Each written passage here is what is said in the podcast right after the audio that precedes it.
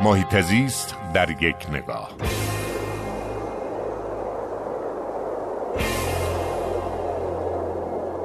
برای بچه های گروه فرهنگی گوشه در تهران کار جالبی کردن. اونها برای کاهش مصرف کاغذ توصیه می‌کنن که اگر می‌خواهید به عزیزی هدیه بدید هدیه ماندگار به جای کاغذ از پارچه استفاده بکنید. این پارچه ها هم چند بار مصرفه و هم احترام بیشتری رو نشون میده که برای مخاطب خودتون قائل هستید. کارهای ساده ما می‌تونیم بکنیم. به صورت فردی بدون چشداش و نگاه به حاکمیت دولت که یکی از این کارهای ساده همینه که به جای کاغذ کادو از پارچه های رنگی زیبا استفاده بکنیم.